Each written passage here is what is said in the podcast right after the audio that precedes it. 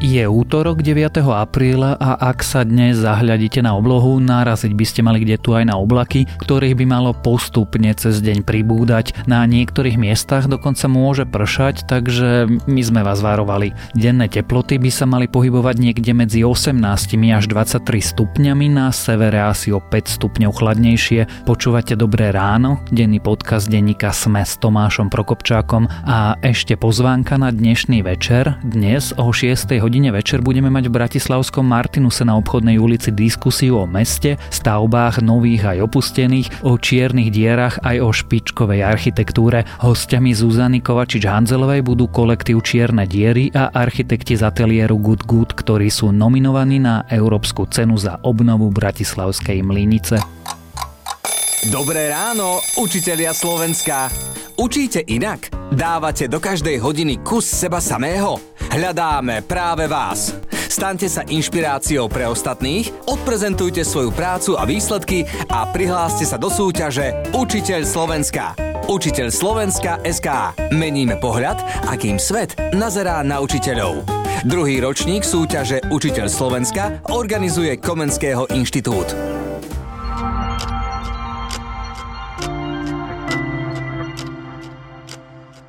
A teraz už krátky prehľad správ. Poslanci budú voliť ďalších kandidátov na ústavných súdcov až v máji. Malo by sa to odohrať na schôdzi, ktorá bude 9. mája. Nominácie tak možno predkladať do 15. apríla. Prezidentový parlament zatiaľ navolil 8 kandidátov na ústavných súdcov, chýba ďalších 10. Kandidátov na nových šéfov polície a policajnej inšpekcie bude parlamentný výbor pre obranu a bezpečnosť vypočúvať už zajtra. Novým policajným prezidentom chce byť aj súčasný šéf policajtov Milan Lučanský. Funkčné obdobie bude na 4 roky počet potratov na Slovensku klesol. Medziročne je to o viac ako 600 potratov, teda o 4%. Vyplýva to zo štatistiky Národného centra zdravotníckých informácií. Podľa centra výrazne klesa aj počet umelých prerušení tehotenstva. Britská premiérka sa snaží presvedčiť európskych lídrov o odklade Brexitu. Dnes sa má Teresa Mayová stretnúť napríklad s Angelou Merkelovou, neskôr aj s Emmanuelom Macronom. Veľká Británia žiada o odklad Brexitu do 30. júna, súhlasiť s tým však musia lídry ostatných krajín Európskej únie.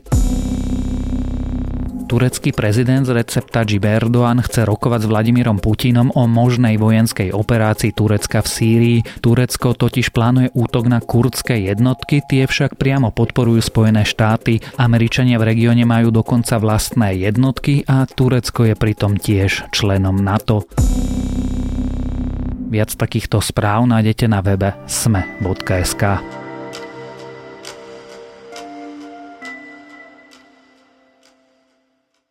Keď vytvárali vládnu koalíciu, hovorili o hrádzi proti extrémizmu. Hrádza nakoniec dopadla tak, že keď sa to hodilo pre ústavný zákon, vládne strany hlasovali spolu s extrémistami a Robert Fico zrazu hovorí, že sú to legitímni poslanci a majú rovnocenné hlasy. Najvyšší súd by mal dnes povedať, či LSNS rozpustí. Rozpustí teda extrémistov alebo nerozpustí, čo by sa stalo s poslancami LSNS, keby strana zanikla a vlastne čo sa stalo v našej krajine medzi politikmi politikmi, že zrazu sa s fašistami vyjednáva a považujú sa za normálnu súčasť parlamentu, sa dnes rozprávame s reportérom denníka SME Petrom Kováčom. Veľmi jasne chcem povedať, že nehovoríme o žiadnom plazení sa fašizmu, hovoríme o otvorených prejavoch.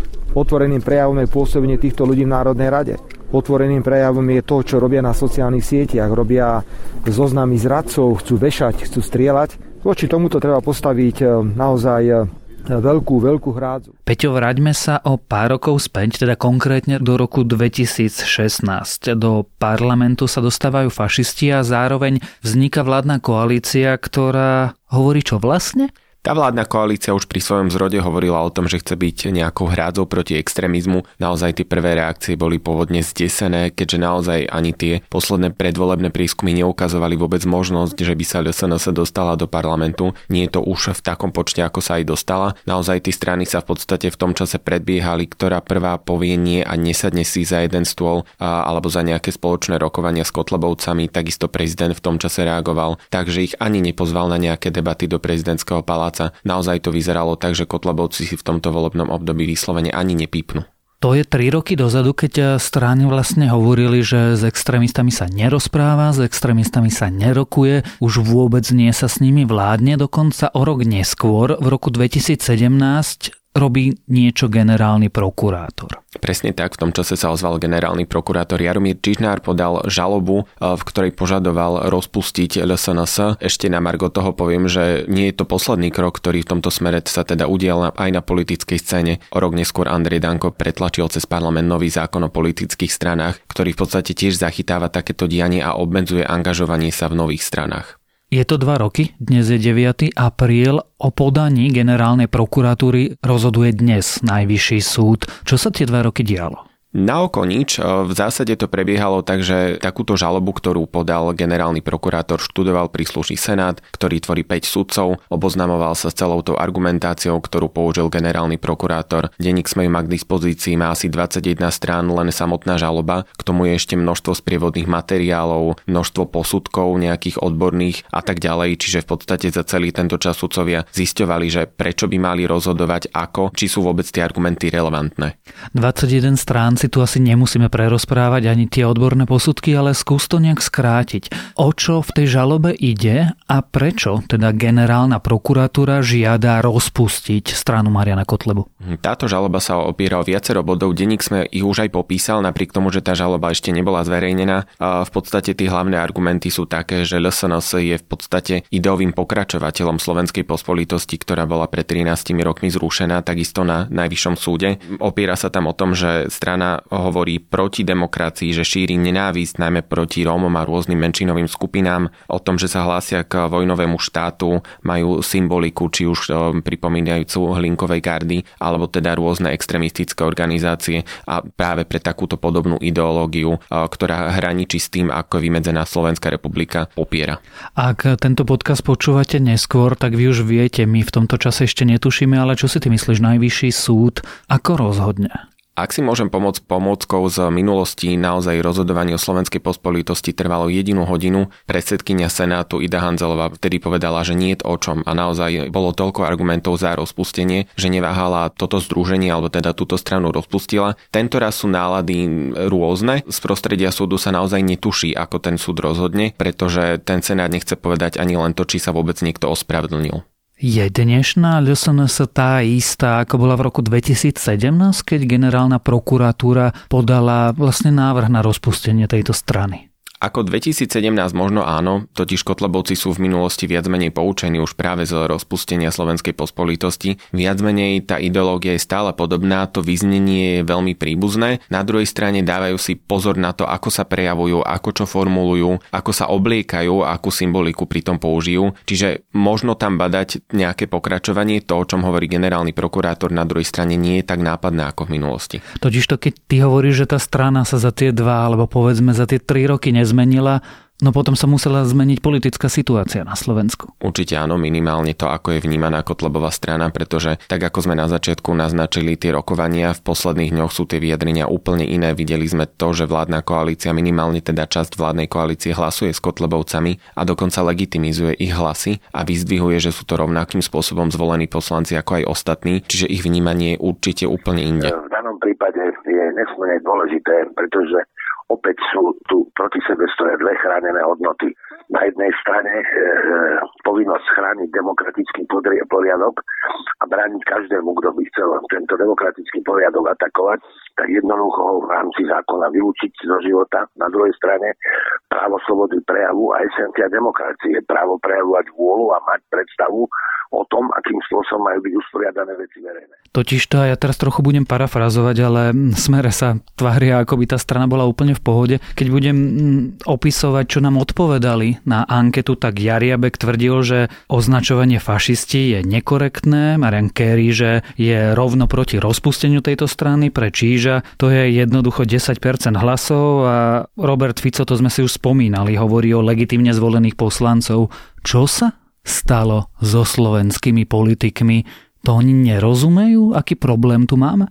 Dá sa to interpretovať asi tým, že znova sa nám blížia voľby, o rok ich máme v riadnom termíne. Politológovia preto najčastejšie používajú argument, že teda smeru sú dobré aj tieto hlasy, aby pretlačil to, na čo nie je dostatočne silný. Ak si pomôžem práve posledne schváleným zákonom, ktorý zastropoval vek odchodu do dôchodku, a bez hlasov Kotlebovcov by bol pre smer tento zákon nepriateľný, alebo ten nepretlačil by ho cez parlament a tým pádom asi ich naozaj potrebovali. Ja si teraz dovolím hodnotiaci úsudok, ale je hlúpe hlasovať spolu s fašistami, aj keď chcem pretlačiť ústavný zákon, ale čaká nás väčší problém. Chystá sa na smer a podporu od LSNS?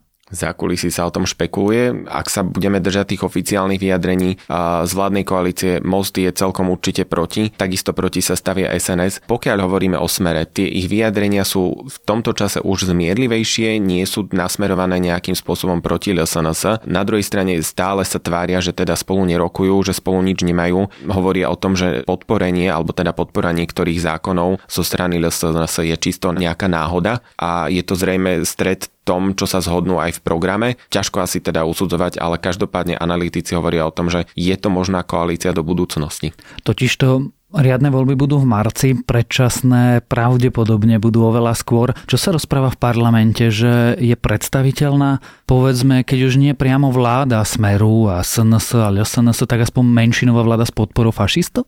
Určite sa to hovorí v kulároch, totiž to vysvetlenie by mohlo byť také, že nejde o nejakú extremistickú koalíciu, ale o koalíciu, ktorá by spájala akési národné hodnoty a kresťanskú ideológiu a podobné veci, v čom sa naozaj tieto strany zhodnú. Na druhej strane, ako hovorím, tie oficiálne vyjadrenia Smeru sú stále také, že nechce ísť otvorene do nejakej spolupráce s Kotlobovcami.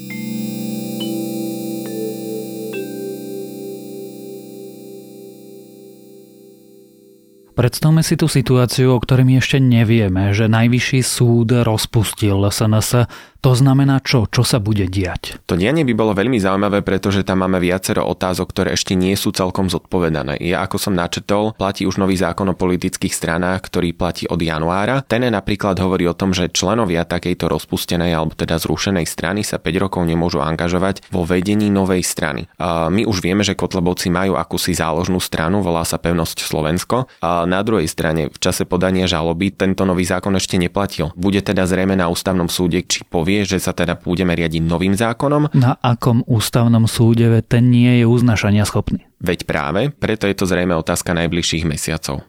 A čo s tými poslancami v parlamente? Poslanci viac menej zostanú fungovať takisto ako fungujú, iba nebudú mať svoj vlastný klub. V praktickom parlamentnom živote to nemení nič. To, čo sa zmení, sú nejaké pomery samotnej LSNS, ich majetkové pomery, to ako fungujú. A v prípade zrušenia by totiž e, normálne došlo k rozpusteniu celej organizácie, tým pádom by prišli o tú štvrtinu ešte nevyplateného príspevku, ktorú strany dostávajú každý rok za to, aký volebný výsledok dostali. Každopádne príspevok na poslancov, ktorí naďalej zostanú poslancami, by to nejako neovplyvnilo ovplyvnilo. Ale v princípe sa teda, ak ťa počúvam, vlastne nestane nič. Poslanci zostanú poslancami, sedieť budú na tom istom mieste, kde doteraz sedeli, záložnú stranu majú nachystanú, akurát Marian Kotleba asi nebude jej vodca. Presne tak. E, strana ľudová, strana Pevnosť Slovenska funguje od roku 2017. Sú tam viacerí predstavitelia LSNS, nie sú ale vo vedení tak či tak všetci poslanci LSNS, ktorí by už nefungovali po novom pod hlavičkou LSNS, by sa tam pokojne mohli presunúť, maximálne by nezastávali vedúce priečky. Tak napokon uvidíme, vy už možno viete, o LSNS, o fašistoch a o rozhodovaní Najvyššieho súdu sme sa rozprávali s reportérom denníka SME Petrom Kováčom.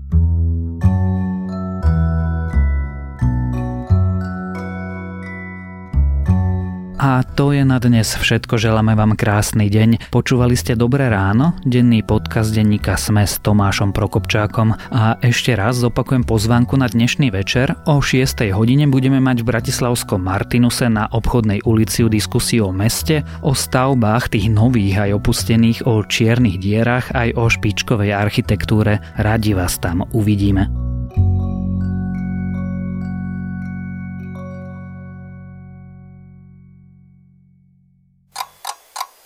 Dobré ráno, učitelia Slovenska. Učíte inak? Dávate do každej hodiny kus seba samého? Hľadáme práve vás. Staňte sa inšpiráciou pre ostatných, odprezentujte svoju prácu a výsledky a prihláste sa do súťaže Učiteľ Slovenska. Učiteľ Slovenska SK. Meníme pohľad, akým svet nazerá na učiteľov. Druhý ročník súťaže Učiteľ Slovenska organizuje Komenského inštitút.